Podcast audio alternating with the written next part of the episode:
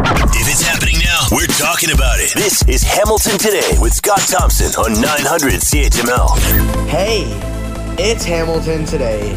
I'm Curtis Thompson, Scott's son. Will Weber is on the board. Willerskin booking the guests. In the newsroom, Dave Woodard and Jen McQueen.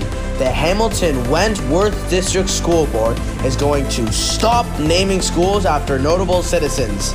So, to not offend anyone, here's that guy with a radio show.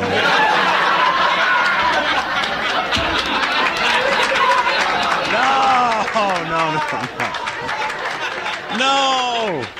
Don't do that. No, no, no, no. Good afternoon. It is 900 CHML. I'm Scott Thompson. It is Hamilton today. Welcome to the fun. Love to have you here. All right. What is going on? Day eight of the uh, federal civil service strike. And this is interesting. This in the Globe and Mail uh, was updated just a little bit ago. Uh, striking federal workers will continue getting regular salaries until at least May 10th. Think about that. Uh, striking federal workers will continue getting regular salaries until at least May 10th. We're going to talk to the uh, Canadian Taxpayers Federation about this coming up next. Uh, I'll read you the first two paragraphs from the Globe and Mail article. Striking uh, federal public civil servants will continue to receive their regular salaries until at least May 10th. So that's when I predict the uh, strike will end. According to the government, though, it will be likely they'll have their pay clawed back at a later date for the days they have spent on the picket line. Uh, public, what if they don't go?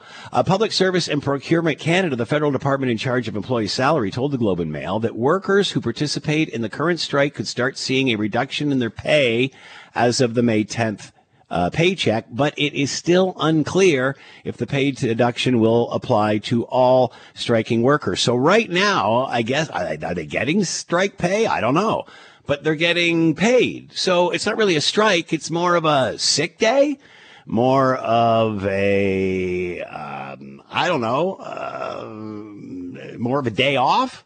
I mean, you want to say that?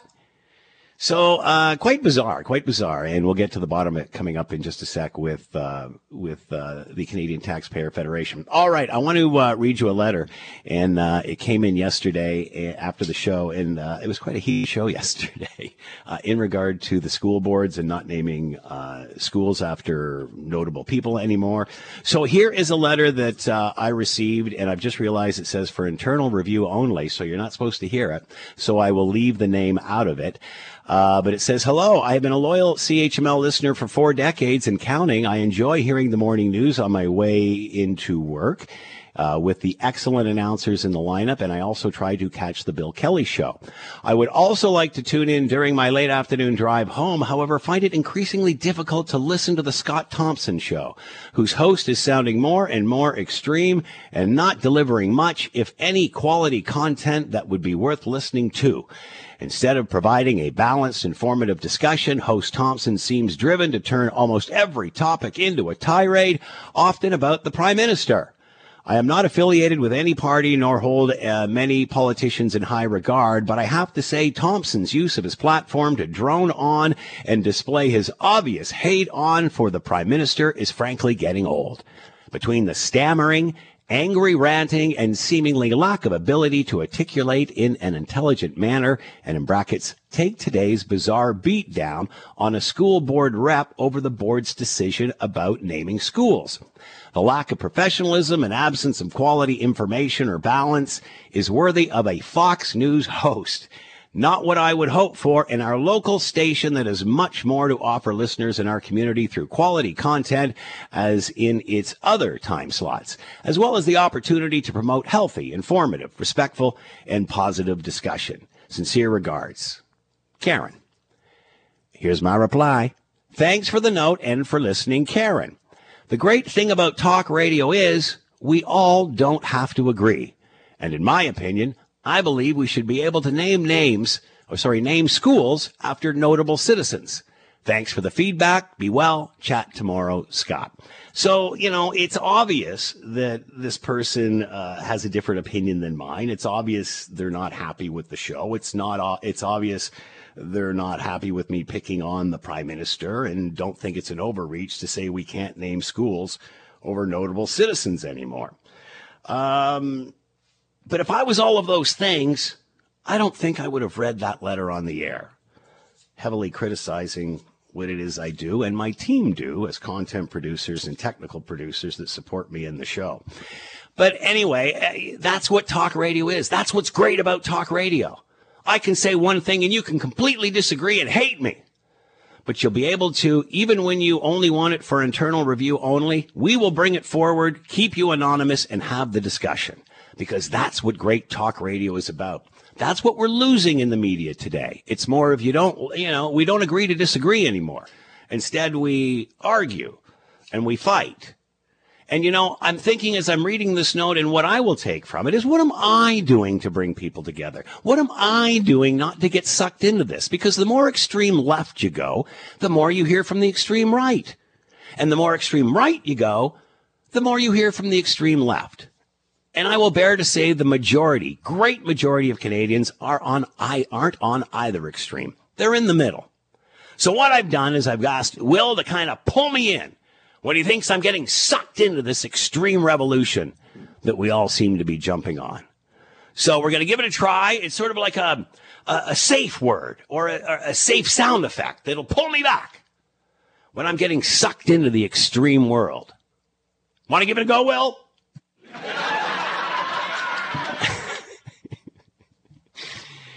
All right. uh, okay. So today in the House of Commons, uh, the NDP leader Jagmeet Singh is going after the NDP, or sorry, he's going after the Liberal Party. And then the Prime Minister stands up and he starts going after the NDP. And so you have the NDP and the Liberals fighting each other in the House of Commons, and they're sort of on the same team. And then Pierre Poilievre stands up and he says, Look at these two guys. All right. Ah.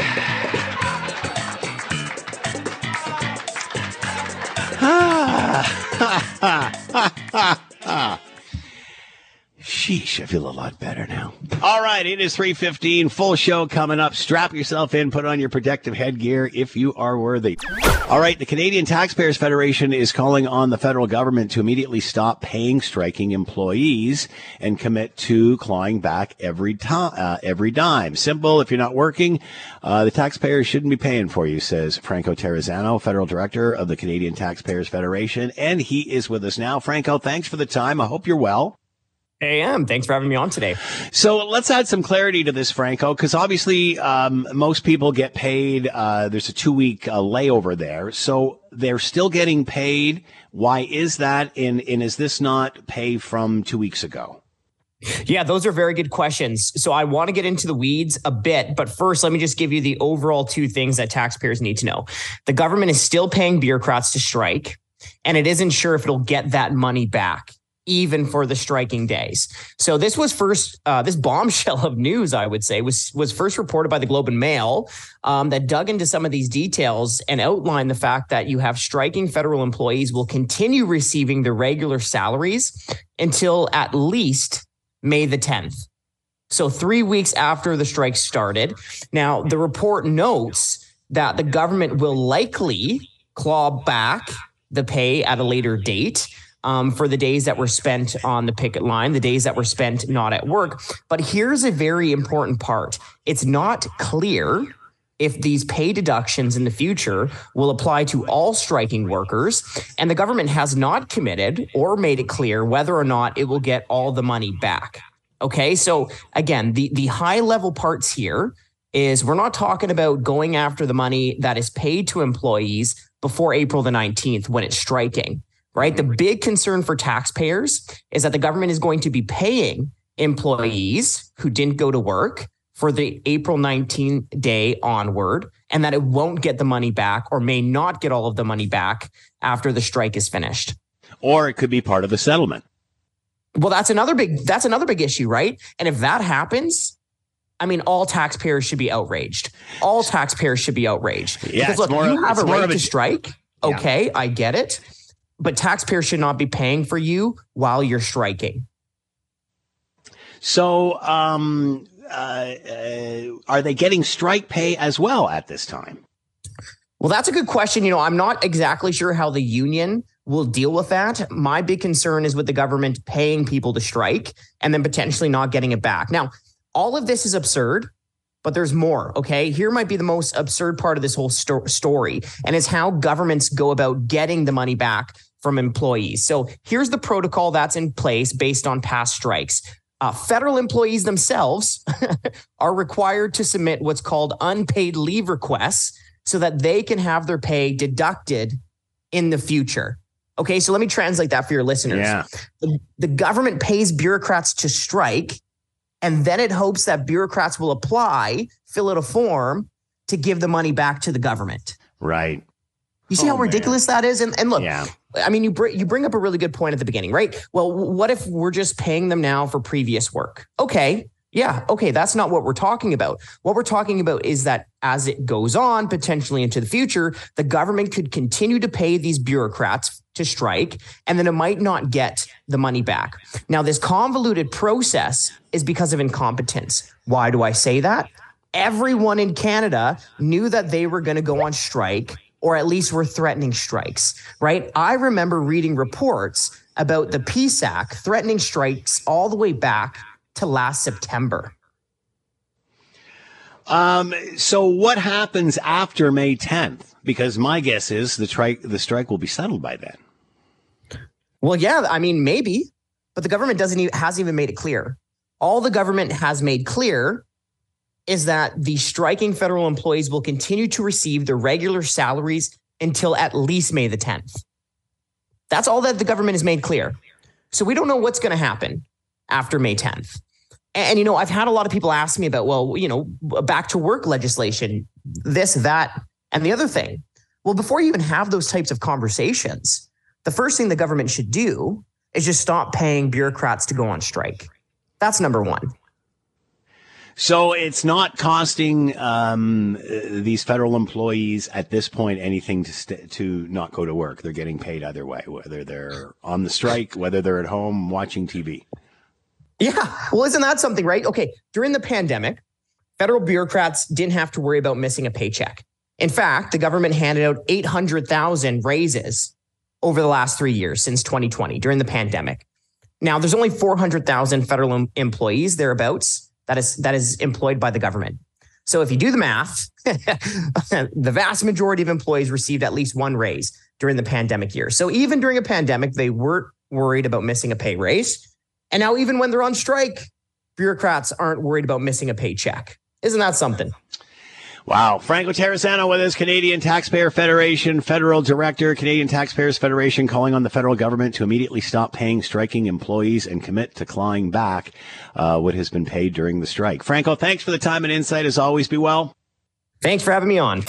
All right, lots of chatter in regard to nuclear energy of late. Uh, simply with uh, after the invasion, the Russian invasion of Ukraine, and uh, the energy supply chain uh, becoming tested the way it is, and an interesting article in the Globe and Mail today: Russia's dominance of nuclear energy and the nuclear energy supply chain is cause for concern. Where is this energy, or where is this industry, and is this an energy that is in our future? Are we going forward, scaling back? Let's bring in David Novog, professor, Department of Engineering and Physics, McMaster University, and is with us now. David, thanks for the time. Hope you're well. I'm very well, Scott. Thanks for having me today. So, what is the mood around nuclear energy right now? Has it changed since the Russian invasion of Ukraine? Yeah, most certainly it has. I mean, there was a scale up of nuclear already in the works uh, as a low carbon energy source, you know, here in Canada and around the world. But certainly after the invasion in Ukraine, um, the stresses on the energy system in Europe and and, and elsewhere in the world are really uh, bringing to to the forefront the issue of energy independence and energy security. Uh, we remember that uh, when Pickering and Darlington were built, uh, there was a real buzz around uh, nuclear energy, and then it seemed to wane a little bit. Why is that? What is bringing the confidence back? Well, I, I think what's um, in the inter around the time when Darlington was finished construction, um, you know, there were several things that occurred over time. The Chernobyl accident happened in the 80s. And then in the 90s, we saw, you know, almost a surplus of energy in Ontario for, for quite some time. And so the the demands for new nuclear really waned here in Canada and, and pretty much everywhere in the world.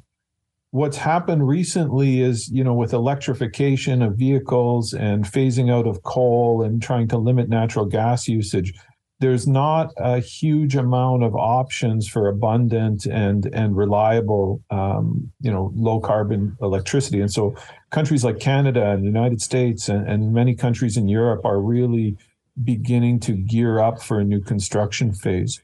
The issue is really that you know building one reactor at a time is kind of a pretty inefficient way to develop experience and expertise. Uh, in in France, for example, they're they're building one reactor there, but it's kind of gone off the rails because I, I, think you know our expertise for these mega projects has really been lost, and what we need to do is is regain it. You know, get some mm get some several builds under our belt and develop the people and the trades and the you know the engineering and and all the things required to to, to execute these programs because I, I think the public wouldn't tolerate these huge, huge overspends like we've seen in the past. So, so that's one thing in nuclear that's really at the forefront of, of how we're trying to develop the new technologies. It's interesting you use the word build because it seems we haven't done a lot of that lately. Why is nuclear a good fit for Ontario, for Canada? Well, I think in Ontario, it's already a, an excellent fit, and, and people might not realize that over 50% of our electricity today and, and on most days is coming from nuclear. And in fact, our grid in Ontario, our electrical grid, is one of the greenest around because we have a you know a pretty good abundance of hydroelectricity and nuclear and we supplement it with some wind and some solar and and this is kind of you know a perfect energy mix. What, what we'd like to do is is take the solar and build it out take the nuclear and build it out so that we can begin electrifying vehicles you know large industry like the steel makers and and, and really still maintain a competitive and vi- vibrant economy but but just do it with a lot less carbon uh, let's talk about Russia. The article in the Globe and Mail talks about Russia's dominance of nuclear energy and specifically the uh, supply chain. How concerned are you of this or their even ability to handle uh, what is involved in this industry? What are your concerns? So I guess you know the, the interesting thing with Russia is for decades they've been pretty successful at building their technologies in foreign countries, so exporting it and then you know a nuclear power plant lasts for about 40 to 60 years. So in the interim russia would be selling services and fuel and all kinds of things to keep the plants operational. And so from a business strategy you know it's it's it's a pretty it's a pretty smart way to do things in terms of you know helping to subsidize and build the initial reactor but then developing a supply chain that really benefits your local economy you know canada actually has this overseas. A, lot of people don't realize that we've we've exported CANDU technology to countries all over the world. And there is a very vibrant supply chain in canada that that looks after not just our own reactors but those reactors we exported overseas uh, obviously, we know how with the Russian invasion of Ukraine and and Russia throttling back uh, energy in that area, fossil fuel in that in that area, uh, do they have the ability to do the same with nuclear energy and that supply chain? Well, I mean, right now, a lot of the future builds people have been talking about, we're sort of counting on getting, you know, a, an abundant and fairly cheap supply of fuel from Russia. So now for those future and advanced reactor builds, uh, you know, the United States Department of Energy is investing billions of dollars to recreate the supply chain that's going to be necessary to support those future reactors. So I think there's a lot of activity and huge investments taking place to sort of recapture the you know Western and, and Europeans' capability to supply its own reactors um, going forward. What An about- interesting thing, Scott, is in in Canada we our CANDU technology was developed in the 1950s to mm. really uh, utilize natural uranium. So our supply chain in Canada is completely independent from Russian uh, R- Russian supplies and from United st- supplies from the United States. And we did that on purpose back then because we wanted to be a country that could you know, uh, mine its own uranium, develop that resource, and use it without reliance on others. And so the CANDU technology was really unique in the world and enabled Canada to sort of be independent in terms of its nuclear energy needs. Uh, that was exactly my my next question, David. Do we have uh, the supply chain? Is it as easily accessible? Do you? And obviously, you've said that it is. So this is really a self sufficient industry in that sense. Uh, what about when it comes to battery production? We're hearing a lot about EV uh, production plants here, battery plants, VW, what have you, and lots of chatter about mining those minerals. Is is that very similar to way what you're mining for for nuclear energy? Is it just a, a different arm of the same thing? Um, well, you know, a lot of the locations, the geography in Canada where you would look for, you know, rare metals or rare earth metals that are used in batteries and those things are in different locations than where we mine uranium. So Cameco has has production in, in Saskatchewan and other places in Canada looking at uranium supply. I think when the government's talking about, you know, this ring of fire and develop mining there, it's really to develop a resource for those materials we need for solar cells and batteries and those kind of things.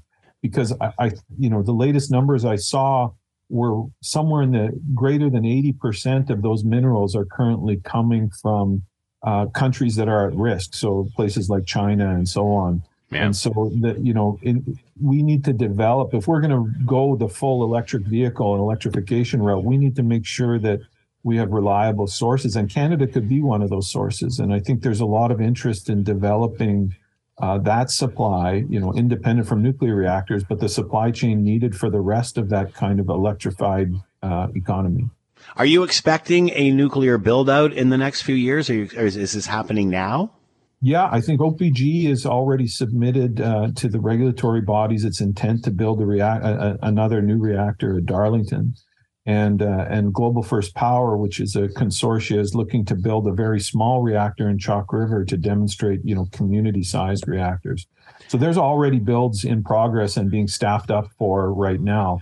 But I think even uh, the prime minister this week said we are going to need a lot more here in Canada, and so uh, you know we're probably looking at a build maybe of the same order of magnitude, maybe not exactly the same, of what we saw in the 1970s and 1980s. So, you know, uh, uh, new builds at, at various locations in Ontario and reestablishing all of that supply chain over again. You know, we need welders and electricians and, and we need them to get special certifications to work in nuclear. So all that will mm. take, you know, some time to develop all those people and talent all over again because it's kind of been lost. You know, we haven't built reactors in about 25 or 30 years.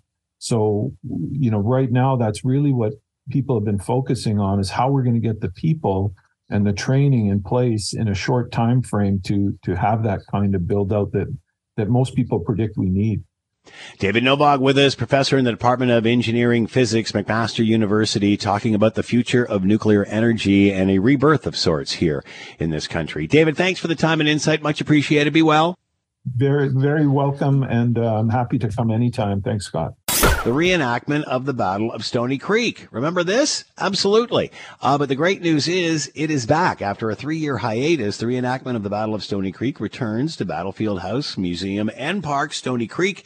To talk more about all of it, Brenda Branch is with us, Marketing and Promotions Officer, Planning and Economic Development, Tourism and Culture, City of Hamilton, and with us now. Brenda, thanks for the time. Hope you're well. Yes, very well. Thank you. Thank you for having us on. Uh, this is one of those events that uh, that, that that has a, a, an audience and they love it. And boy, have been disappointed over the last three years that it has not been going on. What's it been like? How, how do you how have you transitioned through all of this? Uh, well, we formed a planning committee, um, brought some of the reenactor community to the table, um, discussed how we could carry out um, the event again and how we could enhance it. Um, so we have been actually adding some programming, which is very exciting. So, how is it different, or how will it be different this year as in years in the past? Well, I think visitors will see most of the same programming that they're used to, which is a good thing. Um, most of the enhancements have to do with Indigenous programming. So, we have a lacrosse game happening on the battlefield oh, wow. prior to yeah, prior to both battle reenactments on the Saturday.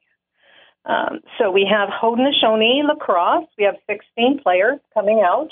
Um, indigenous people um, strive to find peaceful solutions to war or to conflict. And many times in their history, they've played lacrosse games to solve conflict. Mm. Um, so it is a really good pairing um, with the event itself. Um, and with the lacrosse game, it will be narrated, telling the story. Um, and there will also be singers and dancers following the game with some audience participation. Um, and then the players, which is very traditional, will enjoy indigenous food on the sidelines while the dancers are inviting the audience to participate. So, talk about the players and who's involved and how all of this happens, how this reenactment takes place, how it unfolds.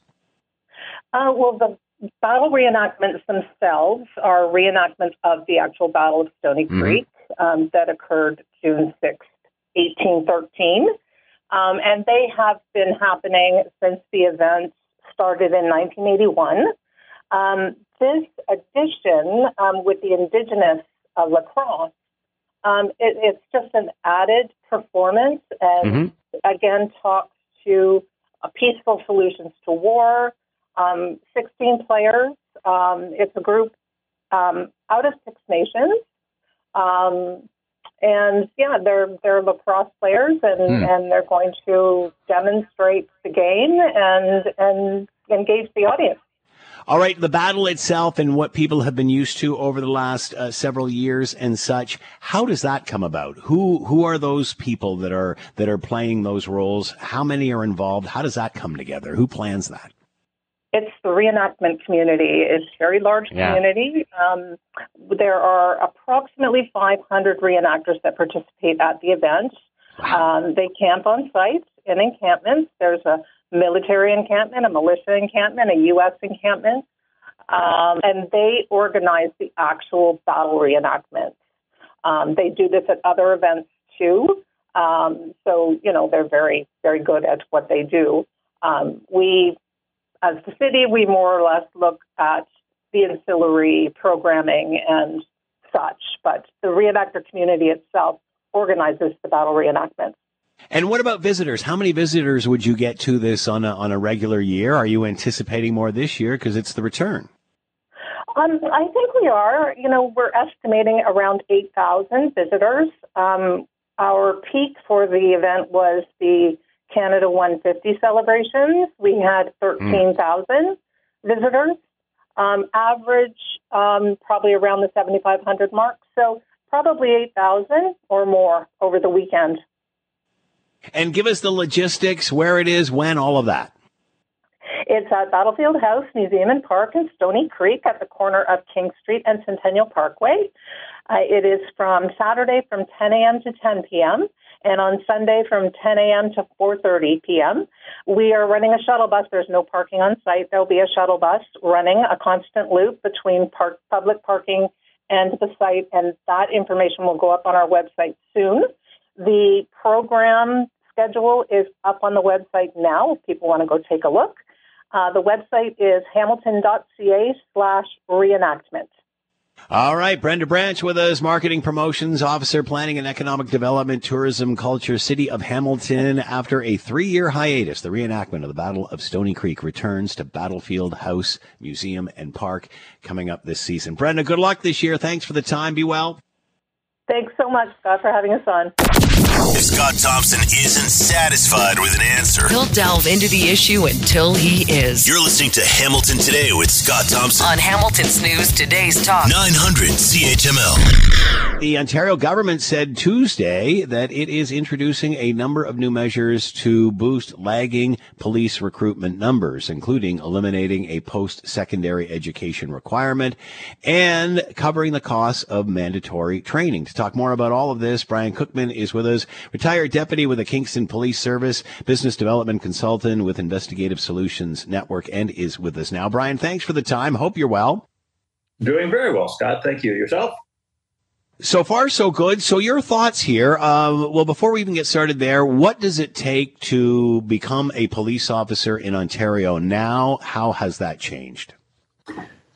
Well, the standard has always been that you be a Canadian citizen or a permanent resident of Canada, be 18 years of age. Of course, your physical, mental uh, acuity to perform the duties, good character. And uh, of course, the things have ebbed and flowed over the last few years. And the latest has been that uh, you require the four year program of post secondary education. And I guess that's where I find it interesting is that really this is not new, uh, that they're going back to what it used to be, which was the uh, high school education. So it's not as though this is a huge revelation. They're just turning back the hands of time almost. Um, is so that's where it is. Uh, I remember the day, and I've, I've, got a few friends and family members who have or, or, or are or have been uh, police officers over the years. And I remember at one time they didn't really care if you did. Matter of fact, they probably uh, pre- uh, preferred that you didn't because they were doing their own training and they didn't want to counter uh, act what uh, you know was already going on in, at, at Aylmer, for example. Um, is it better to have that post secondary? Is that better to have that larger base, or does that training come from within? I guess what I find also interesting is that um, it's not going to be a requirement that you have just a high school uh, education. What it is, it's going to end up becoming a collection of experiences, as it should be. And if you happen to have a university degree or a college degree or diploma or a certificate, then of course that just gets put into that uh, whole amalgam of experiences that any police service looks at when a recruit comes through the door or a candidate comes through the door. So it's not as though that it's the end all be all that you have a certain type of education. Uh, they're just eliminating the need for that university or college education. And I'll be honest with you, Scott, I have met some awfully, awfully good police officers who have had high school educations, but their life experiences have been just in, immeasurable when it comes to other people's, and uh, they have become stellar police officers. Uh, some have been critical that the uh, this is lowering the bar for new recruits. Would you agree with that? No, I don't think it's lowering the bar. I think what that says is that you're inherently imperfect if you don't have a four-year degree or diploma. I don't think that's fair. Um, and I don't think it's lowering, it's just eliminating that one aspect. Again, you have to look at the total person. Everyone comes with different experiences, different histories. So it, it just can't be a standalone item when you're looking for a solid police officer to go forward in the community.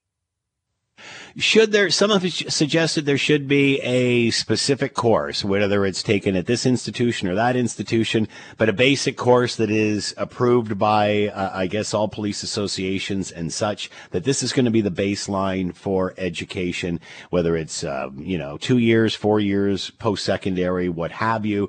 Uh, this is the route to take and then have a standardized situation and then uh, let them apply. Is that needed? Does that, um, does that does that stop a certain segment from actually being recruited, signing up?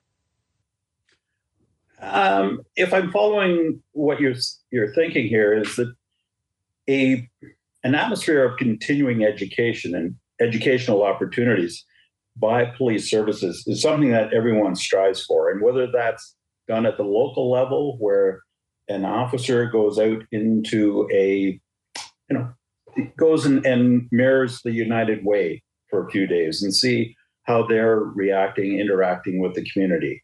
Um, whether they have an opportunity to go, I'm here in Kingston, so does the officer take the opportunity to go to Queen's University and upgrade their education, um, online education?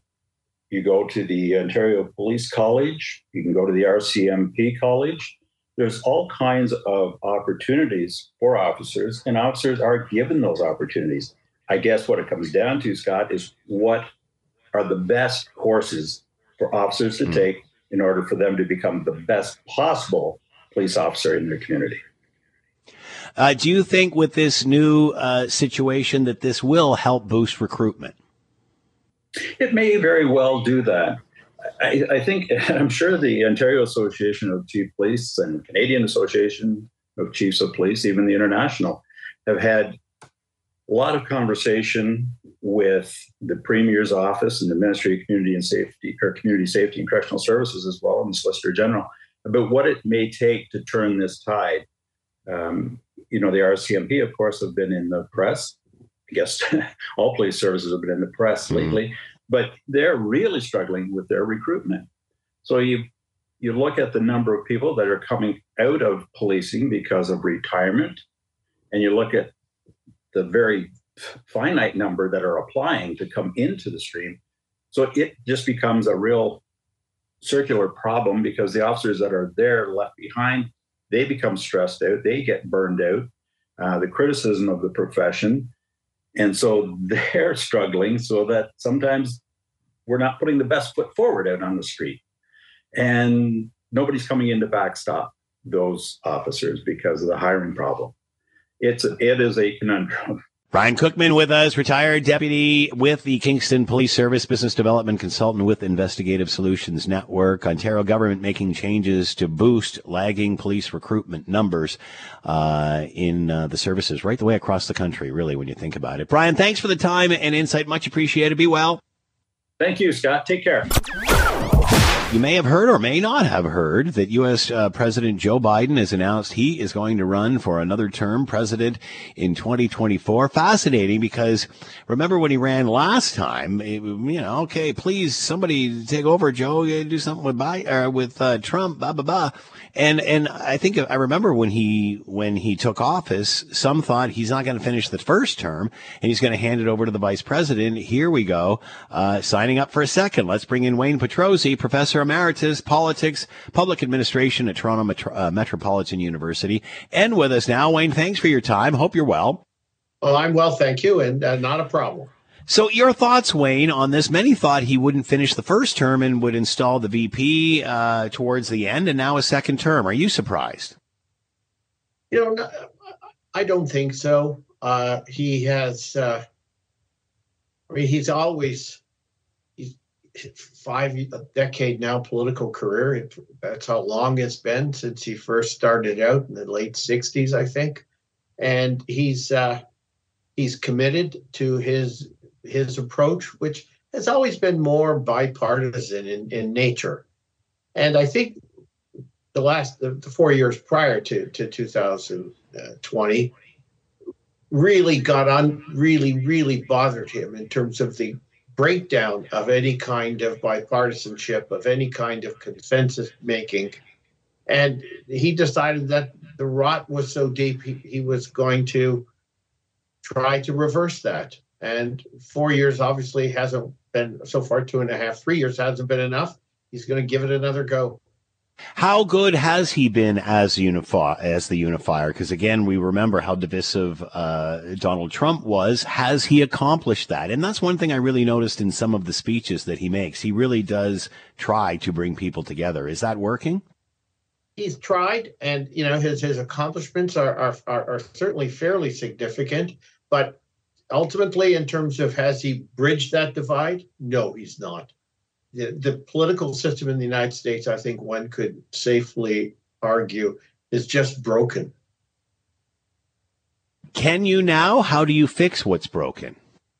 You know, I'm not sure you do. Um, the, the, it, it, it's it's no longer du- dueling political parties. It's almost like dueling religions, where mm. the ultra partisans on each side are are so convinced of the rightness and righteousness yeah. of what they advocate that they're they're simply intolerant of of any other view. Uh, and what's so I guess if you're an outsider like we are watching this, it, it's depressing to see that you know whenever there's a, a shooting, uh, immediately the talk goes to gun control, and we we almost now all can recite the lines. Yeah, because it's been the same lines that have been used for decades. You know, when we have it is a, a, a egregious incidents of, of, of, of kind of racism, again, we, we, we, we, we hang our heads because you know what's going to happen, what the TV coverage is going to do, and you know what the partisans on both sides are going to say. It, you know, it, it's the worst version of Groundhog Day. Huh. Um, we're not searching for common ground, rather looking for a way to drive home what our agenda, what our thought is. Have we gone past the point of no return? Does society have to dictate rather than the politicians whether we're going to unite? You know, I, I, I do think, you know, in, for, for the Americans, they are getting to that point. It reminds me almost of the 1850s, you know, the, the decade prior to the onset of civil war, where the political class certainly had made up its mind and was simply jockeying for position and for advantage before they got into what they inevitably believed they were going to get into. Uh, when, when, when you look at, you know, just today, uh, Republicans gra- uh, putting together a package to uh, force a confrontation over the debt. You know, the, this is the same group of Republicans who, when Donald Trump was president, twice, without even bothering to require a vote, increased the debt limit. Hmm. The same is, individuals will now tell you the world is going to end. We're all dead if we don't stop this right now.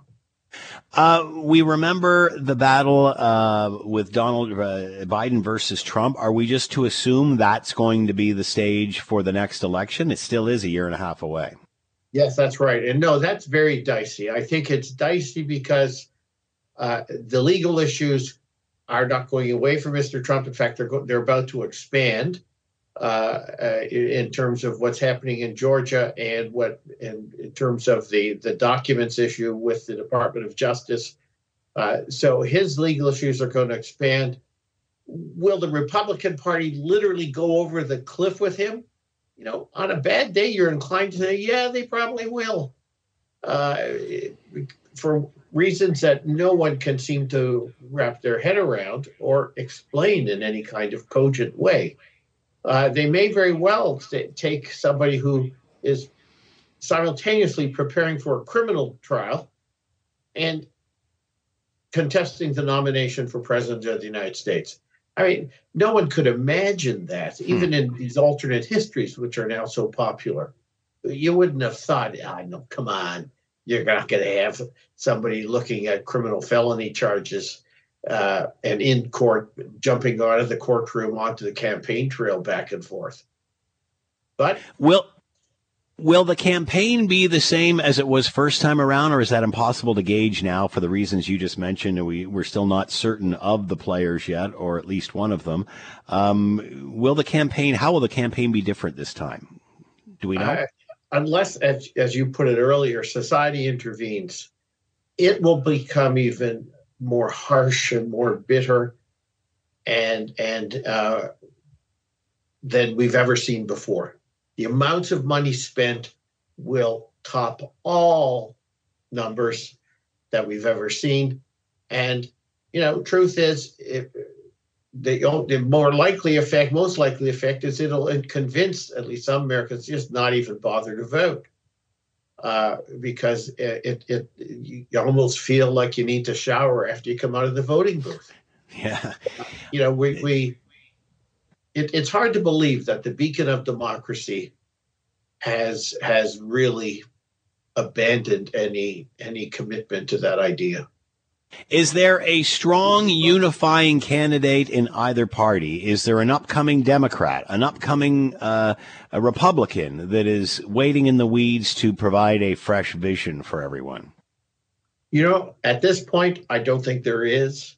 And if anything, among the current, even younger leadership of the Republican Party, uh, they're doubling down on their positions, whether it's abortion, uh, whether it's the Second Amendment, uh, whatever the issue, they are doubling down. And what's odd about it, and, and so counterintuitive, is that you know they last won the popular vote, a presidential candidate under the Republican banner, over three and a half decades ago.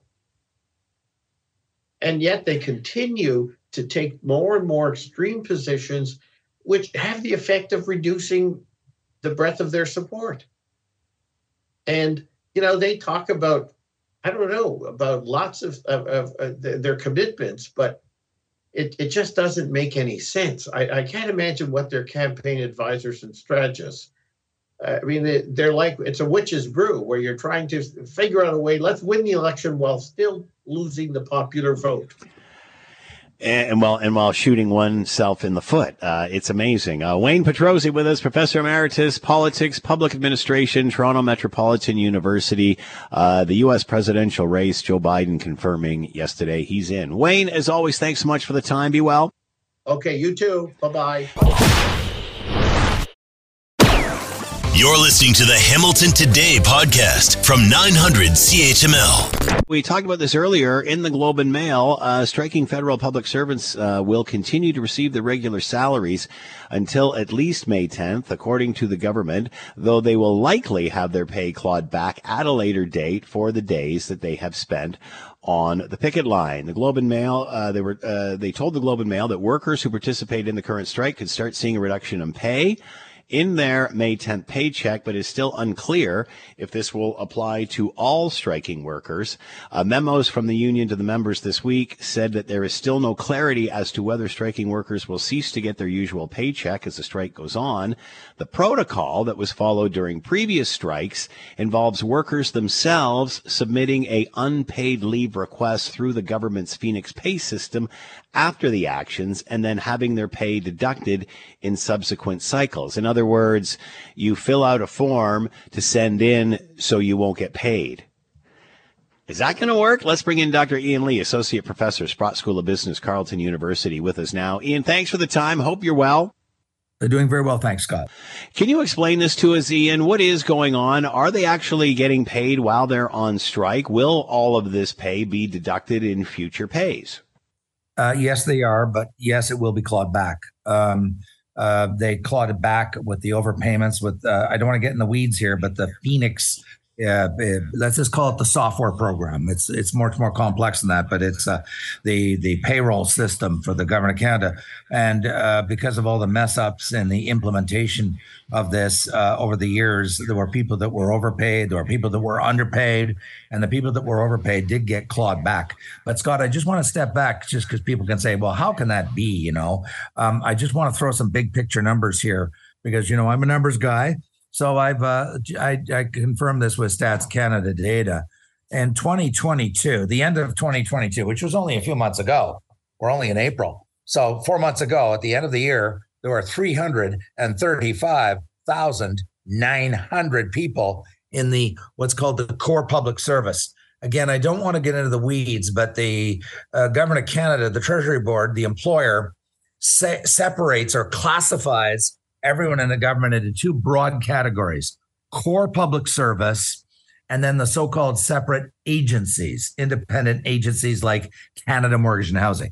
The core public service are the departments that i think most canadians are familiar with you know finance canada uh, immigration borders you know these departments. So there's 335000 canadians almost 336000 in the core public service and another 250,000 in the agencies who are also employees. RCMP is considered an agency, by the way, the military. So you you add that up and you're you're approaching 600,000 people. To say that the government of Canada is a, a giant, it's an elephant, it's a herd of elephants in the room. It is the largest single employer in Canada, bar none, by light years. And so you can realize where I'm going with this. And I'm not trying to defend this, but I'm just saying it's so large, it's so bureaucratic. And the payroll um, uh, system is such a nightmare. People just you know send in an order and say stop paying them. It is so large and so complex. It, you know, it's like that proverbial um, image of the oil tanker um, you know, that's three or four or five football fields long and it's going, you know, it's going in the ocean and somebody issues the order to stop and it takes three or four miles for the thing to come to a full stop. Well, it's analogous to that. This this this enormous monster called the government of Canada is is so large and so bureaucratic. It will take them uh, easily a couple of months to even stop paying the people who are striking and then it'll probably take another two or three or four months after that to claw it back. But they will claw it back because it's all digitized. They've got their SIN numbers, their employee numbers, they've got the data, and um, and they will claw it back, but it it will they will continue to be paid, and then down the road they'll get clawed back. In fact, PSAC, PSAC has warned the workers put money aside because they'll be coming after you for the uh, the uh, the overpayment when when you are on strike. What are the chances that's part of the settlement, Ian? Well, that you've raised an excellent question, Scott. Does that not happen most of the time? It has happened um, in um, labor negotiations, labor relations, excuse me, um, both public and private sector, um, where you settle afterwards. And when I say you, I mean the employer and the employee, called the union, settles and to sweeten the the package to reduce the anger and the rancor and the hostility and all that stuff. Uh, management will the employer sometimes say well look you know okay we'll give you a it's like almost a signing bonus. And and, and they won't ever say we're going to compensate you for the wages you lost on the strike. They will classify it codify it uh, uh, pitch it, spin it, whatever word you want, as some as a as a signing bonus to close the deal. But yes, it it, it often does happen that the uh, especially if the strike is short. We're not talking a strike that goes on for months on end, and so the money all the money lost really becomes significant. In a five day strike, ten day strike, the money's for per person is not gigantic, and so yes, they might settle on that and say, okay, we'll give you a signing bonus that happens to be equal to, you know, half of the wages you lost while you were on strike or three quarters of the wages or something like that. It all depends on what they negotiate at the at the bargaining table. Uh, a couple of seconds left, so I just need a short answer here. Is it up to the employee to file themselves to get their pay deducted? They um, it's not quite that simple.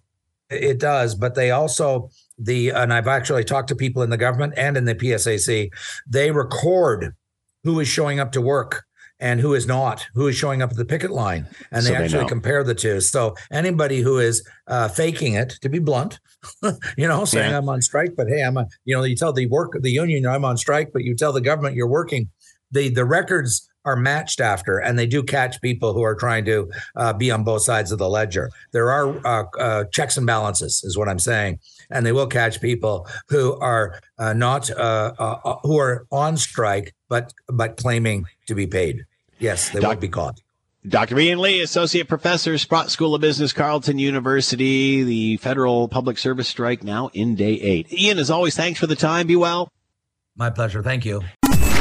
When there's an issue, Scott is all in on getting to the heart of it. This is Hamilton Today with Scott Thompson. On Hamilton's News Today's Talk. 900 CHML. We certainly know we are in day eight of the federal public service strike. What will be the uh, political ramifications and fallout going forward? Here, um, I mean, unless you're looking for a passport, which has been an issue for quite a while now, uh, has the federal strike affected you in any way? However, a different story if you're living in the city of Ottawa. Let's find out what life is like there. Daniel Perry is with us, consultant, Summa Strategies, and here now. Daniel, thanks for the time. Hope you're well. Same to you, Scott. So, what is it like in Ottawa this past week? Uh, obviously, a lot of uh, uh, federal public service uh, service uh, employees there. What is the town or the city of Ottawa like this week? Well, very much unlike last time, we had some visitors coming and protesting. They usually leave by five o'clock, which is nice, and they're not honking their horns at all all hours. Uh, They got a, they got a aside, to be home they got a home to go they got a home to go to I guess which is a positive exactly, here. Exactly. Uh, all kidding aside, uh, their presence is definitely noticed in the downtown core. The four blocks that make up most of Ottawa and where the government buildings are, they're there. They're very loud. They're very happy to be there. Um, they're making noise when they want. They're people getting people honk their horns. But broadly speaking, they're pretty peaceful. They're nice people. They're good people like you and me out there. And we've been hearing uh, reports in regard to their pay that they're being paid now. Uh, do we know if, in fact, they will have to claw that back in future paychecks, or do you think that will be part of the collective agreement? Uh, that's the joys of Canada's federal public service and the famous Phoenix. Uh, it doesn't really work very well. So the reason why they're still being paid right now is because it's just such a big beast to try to turn around and turn off their pay. From my understanding and what uh, the Treasury Board has been saying is that uh, after this pay period and then going forward, they will be adjusting people's pay because if they're not working, you're not going to get paid. So they're going to find mechanisms to make sure that those that are on strike are not going to be paid and they'll be deducted later on. Do you think that may be a part of the collective agreement? I, I think so. I think there is something that can be said there because I think at the end of the day, there's going to be a lot of give and take on both sides. And I, I think for the union, that would be a fair thing to ask for for their members because right now they're getting $75 a day. And you can't really buy much for $75 when parking in downtown Ottawa is about 25 a day. So I, I think that's something that even the government could concede on. Maybe they could find some common ground there. Uh, support for this strike within the city limits. Uh, broadly speaking, they're pretty. Uh, this is a government town, so I, Yeah, I think yeah. we would see a lot. Even even in general, we'll see support for this. Um, they're again fairly peaceful. They're not really disrupting most people's days, so most people just walk by and shrug their shoulders. How do you think it sits with Canadians to think that, yeah, you know, they are still getting paid when they are striking? It's supposed to be clawed back. The Phoenix pay system has its own ghosts, and this will probably be for a settlement or part of the settlement. So theoretically, they're they're just on a day off or days off or what have you. Uh, I think the average Canadian probably doesn't really care about this. A recent poll came out from Angus Reid saying that 55% of Canadians agree with the pay raise. So I, I think when push comes to shove, Wait a sec, Daniel. Was it the pay, was it the pay raise they agree with, or the premium pay for working extra hours? I think that was a, a difference. I don't think that, they're okay. Yeah. Uh, well, they generally agree with it for the most part in Canadians. So I, I think if push comes to shove, I, I think there's bigger issue Canadians are dealing with than if the civil servants on strike right now getting paid. Um, nine percent wage increase. I just saw the union president uh, on a news show saying this is firm. This is, or sorry, they're not budging from their thirteen. The government says it's not moving from its. Uh, again, many have said it's only one percent, uh, one point, a little over one percent over uh, the three years. Uh, do you think this is still the main sticking point? I would say so. It's, it definitely the government doesn't want to pay more. The union doesn't want to take a cut, and I think that's probably one of the big reasons that they're sticking on. I think the work from home is kind of fluid. I, I'm pretty sure the government's very clear that they're not looking to add that into a collective bargaining agreement because that creates a nightmare down the road for future collective bargaining agreements in a path that they don't want to create. So at the end of the day, money always talks, and that's usually the biggest sticking point in a negotiation like this. Uh, can't be in an agreement because something like this worked uh, from home is not a one size fits all. Could this still be? Does that mean that it still won't be used in the public service? Uh, I think it will still be used to a certain point. I think uh, the president of the Treasury Board has been very clear that she wants the public servants to be back in office for a couple days of the week, uh, even if they don't like it. It's one of the things that helps build communities, help build bonds, and helps honestly get better work done. Uh, and we're seeing that in the private sector, so it makes sense that the public sector is looking to do a little bit as well. So for those that don't like it, it's kind of one of those moments where it's too bad. Like we're going back to a, new- to reality, and part of the reality is being in office again. Uh, how does the government of the day balance this? Uh, obviously, for the prime minister, as you said, Ottawa is a government town. These are his people. A lot of, uh, I think they're all pretty much all except one. Pierre Poilievre's seat is liberal. How does the government balance this? uh, a very, very fine tightrope act, uh, if I'm being honest Scott. Uh, because every party wants to be seen as the party of labor, the party of the people. The NDP is taking a very strong stance. So if we do get a point for back to work legislation, the dance partner that the government will have will either be the conservatives of the bloc, and I don't think either of them really want to help the government out on this one. So they're going to have to eventually maybe even make compromises, and maybe they will move a little bit on that nine percent, but uh, it's doubtful. But it's really hard to say because I think if this goes on much longer, especially next week when the Liberals are having their convention here in Ottawa, it's not going to be a good look for them. Uh, NDP and Liberals duking it out in the House of Commons today, both Jagmeet Singh and the Prime Minister. It seems kind of odd considering they're working in unison to keep the government together. hmm It, it seems like there is some sticking points in the agreement that they have, and one of that is uh, labor rights. So uh, this is really an opportunity for the NDP to hit the government and show that they're standing up for their traditional base. One that, if you look at recent polls, especially from Abacus data, you're seeing that they're slowly losing. So I think the NDP see this as an opportunity to hold the government's feet to the fire, but they also have a seat at the table. So they they believe that they can make some change and try, hopefully help the government move along and maybe get a political win out of this for themselves. Do you think this is going to go another week, Daniel? Oh, I think so. Uh, I like it seems like both sides are very much set in their ways until uh, liberal MPs in the local riding are hearing that people are struggling, people are upset. I don't see it going anywhere, especially with the tax deadline. A lot of families are relying on their rebate uh, to get by for the next month. So when that doesn't come in the mail, I think that's when the liberals are going to hear about it. And I think that's when they'll be a little bit more willing to move on this. Daniel Perry with us, consultant, Summa Strategies, day eight of the federal public service strike. Daniel, as always, thanks for the time. Be well. You too. Take care. All right. I was sitting here thinking the other day, I wonder what Fred Eisenberger is doing, former mayor of the city of Hamilton. We used to love talking to him all the time, of course, when he was mayor. And, you know, just like Larry, we had him on earlier. It doesn't mean we can't still have Fred on. So let's uh, play some catch up here. Joining us, Fred Eisenberger, former mayor, of city of Hamilton, and with us now. Fred, thanks for the time. I hope you're doing well. I am uh, doing uh, exceptionally well, Scott. Thank you, and thanks for uh, thanks for the invite. So Appreciate what's it what's it been like for you, Fred? What's it been like sort of sitting on the sidelines? Have you not cared in any least? You have no idea what's going on in the city, or are you sitting on the sidelines, uh, kind of watching what's going on? Well, I, I've got you know one one eye on my uh, on what I'm doing, uh, you know, personally, and one eye on the city. I mean, I'll I'll always be passionate about what's going on in our city, and I, I don't I don't think I'm uh, I'm paying attention day to day, but I'm certainly uh, keeping an eye out on uh, on matters. And but you know, I I mean, I'm not involved at this point, so you know, it's uh, it's a new council and a new mayor, and uh, I'm I'm certainly not about to uh, to get in the way of their decision making process. So. Uh, I'm not going to weigh in, but certainly uh, concerned and, uh, as always, about uh, how our city's progressing. Has Andrea called you up and asked you for any tips on how to handle council? From time to time, she's shared some uh, some thoughts and maybe some frustrations. Uh, you know, it's uh, it's uh, it's it's it's a difficult thing to uh, to kind of manage. Uh, you know, 15 people with diverse opinions and diverse ideas, and this particular council is probably more diverse than most. And so, uh, you know, it's been a challenge, I'm sure. And uh, every once in a while, I get uh, get a therapy call. That's it. You just need a couch there, Fred. Um, have you started on your next path, or has it just been one of rest and relaxation for a bit and just trying to catch your breath after all of this?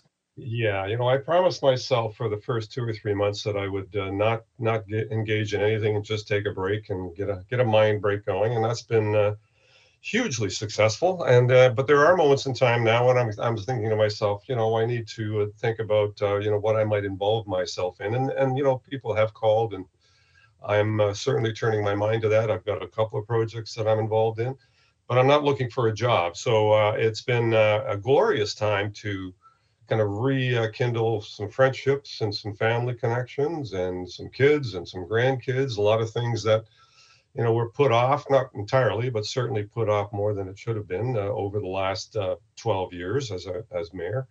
So, uh, you know, I've got I get the opportunity to spend a whole lot more time with uh, family and friends, and that's uh, that's certainly a positive. And you know, we we had the opportunity to noodle off to Barbados for a couple of weeks and Mm. suffer through some hot, sandy uh, ocean and warm water, and uh, you know we struggled through it, but we managed. Uh, and so you know those kinds of things are opportunities that uh, you know might otherwise not happen if I were still mayor. So I dearly miss working with all of the great people that I've uh, that I've been, had the opportunity to work with and uh, and members of council. But at the same time, uh, I'm not uh, not necessarily missing the uh, the tension and the pressure of uh, being the mayor of the city of Hamilton. What's it like when you run into whether it's just citizenry on the streets or old coworkers or cohorts or stuff? What's that like? It was interesting because I saw a picture on Facebook of you and David Adames down at the power station Yeah. in Niagara. Yeah. Remember, David was up here with tourism and such. I've seen that same exhibit. It's unbelievable, isn't it? Yeah, it's fantastic, isn't it? Yeah, and you know, David Adames uh, was one of our finest uh, city employees, and uh, ended up uh, heading up the uh, the Niagara Parks Commission, and has done a terrific job over the last ten years. I mean, the Niagara Niagara Parks Commission is a huge enterprise. You don't really realize how massive it is in terms of scope and scale, and length, in fact. And uh, did a terrific job of. Restoring the uh, the historic power center that was uh, turn of the previous cent, cent, uh, century uh, power generation, and uh, they did a terrific job re- rehabilitating that and bringing that open to, and open for the public, uh, which is terrific. The whole Table Rock Center has been revamped. I mean, they've Yeah. done just a terrific job. Now, but to your question, you know, more people are interested in talking to me now that I'm not mayor. Actually, interestingly. Why Uh, is know, that? You would have thought you would have thought when I was mayor that people would uh, you know be wanting to either share their uh, disappointment or their opinions, and uh, it's been actually quite delightful to. Uh, to, to sit and talk with uh, folks in the community and and you know about things that they care about and you know they've been absolutely fantastic and of course I mean, I you know I've, I've been around long enough that uh, you know it's it's it's hard to not be recognized, and I'm not looking to do that. Uh, even in Barbados, uh, you know, I bumped into a whole pile of Hamiltonians and folks from Niagara because uh, Oh know, man.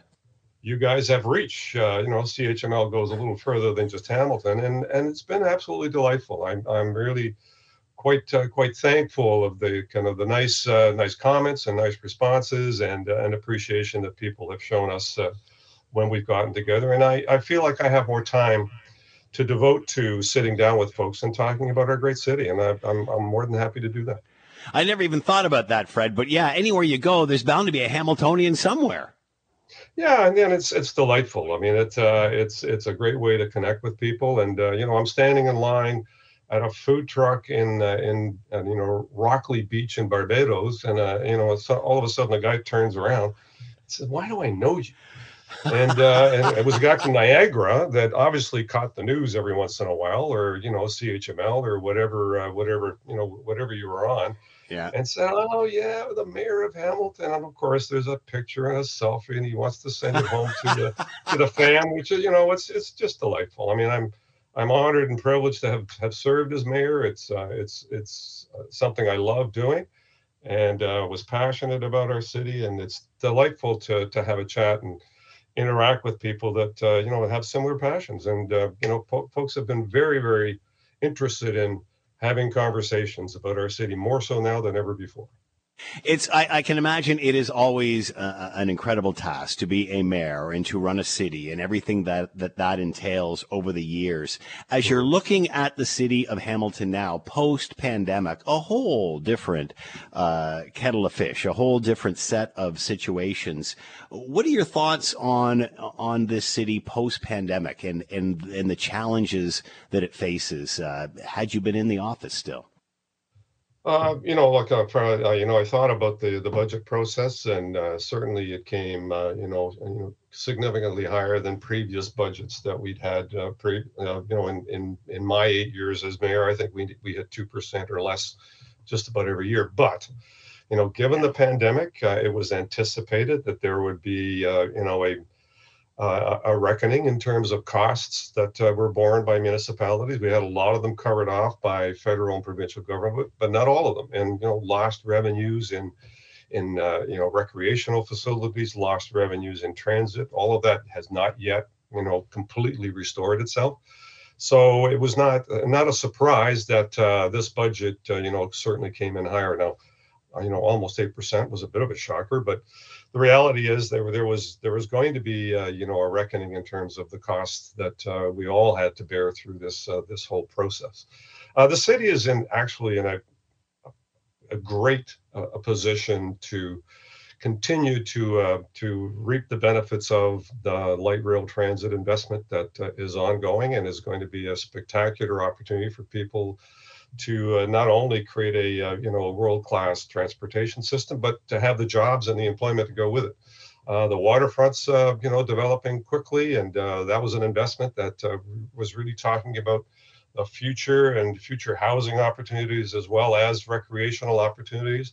We've got the the airport crackling along with many many employment opportunities. So all the areas that I concerned myself with are are actually well poised to fulfill the promise of uh, what they were going to deliver for our community. So Hamilton's in good shape. Uh, we are our economy is uh, stronger than ever. Uh, no longer are we losing commercial industrial tax base. We're actually going the other way, where we're gaining commercial industrial tax base and, and employment and, and job opportunities. So uh, Hamilton is in a really strong position to uh, reap the benefits of uh, what is now uh, an investment area that uh, has found itself, uh, you know, that is appealing to, you know, a, a, lot of investors in North America. So we're seeing the advent of the potential film studio at uh, on the Tiffany lands where the stadium might have been, but now will turn into, uh, you know, a great film studio. And that film studio is already there and making continuing investments in how they're going to uh, fulfill that uh, that opportunity. And that that's an industry that employs a lot of people. So mm. we're in a really good place. And uh, all, all we need to ensure is that uh, you know that folks take it take it from here, and uh, and continue to build on that. And there'll be new ideas and new uh, opportunities that come along that uh, hopefully we're in a position to embrace. Catching up with Fred Eisenberger, former mayor of the city of Hamilton, and man, still selling the city. You can hear it's in the heart. Fred, as always, thanks for the time. Keep us posted. Good luck, whatever your next step is. You bet, Scott. Anytime. Thank you. All right, the Artemis 2 mission to the moon. Uh, you might remember that uh, Canadian Jeremy Hansen announced uh, he will be on the flight for the Artemis 2, which uh, takes off for the furthest humanity has set sent a cruise ship into space. Uh, that being uh, around the moon and back. Canadian astronaut Jeremy Hansen recently said that the mission shows what can be accomplished when the human race pulls together. My goodness, what is it like to be up in the space station or a rocket and look down and think, "He, what do we need to get that place back together?" however, beyond the positive and encouraging messages of cooperation uh, the mission sends, the crew noted that there is a range of what Glover called inspirational returns and economic spin-offs. A lot of us uh, don't remember that, and we forget how much we have learned or gained, or the technology involved in space travel has has transferred to our everyday life. I remember as a kid when the Apollo missions went off, it was Tang and Velcro. But I mean, it's a lot more advanced like that. It's a lot more advanced than that now. Uh, GPS, uh, one great example. Uh, to talk about all of this and the Artemis crew being in Ottawa just this week, Dr. Elaina Hyde with us, Director Allan Carswell Observatory, Department of Physics and Astronomy, York University, and with us now. Elaina, thanks for the time. Hope you're well. Yes, I have been, uh, of course, following this with, with great interest. As you say, um, having our very own Canadian astronaut uh, involved has made it extra exciting. The whole crew in Ottawa to meet and greet along with the brass of NASA. What's the purpose of that, the objective? Well, I mean, I think the real purpose was to, of course, share the excitement with the rest of us and uh, um, probably try to communicate a little bit about the, the Artemis mission. Um, this is very exciting time, and with the developments that we hope uh, we're looking forward to making with this Artemis program, um, I think it's really important to share with with other humans uh, just how how many advantages space uh, and space travel have given us in the past, and what we might be able to look forward to in the future. I mean, this is just a 10 day mission for Artemis 2 but it's potentially the start of a whole back to the moon program.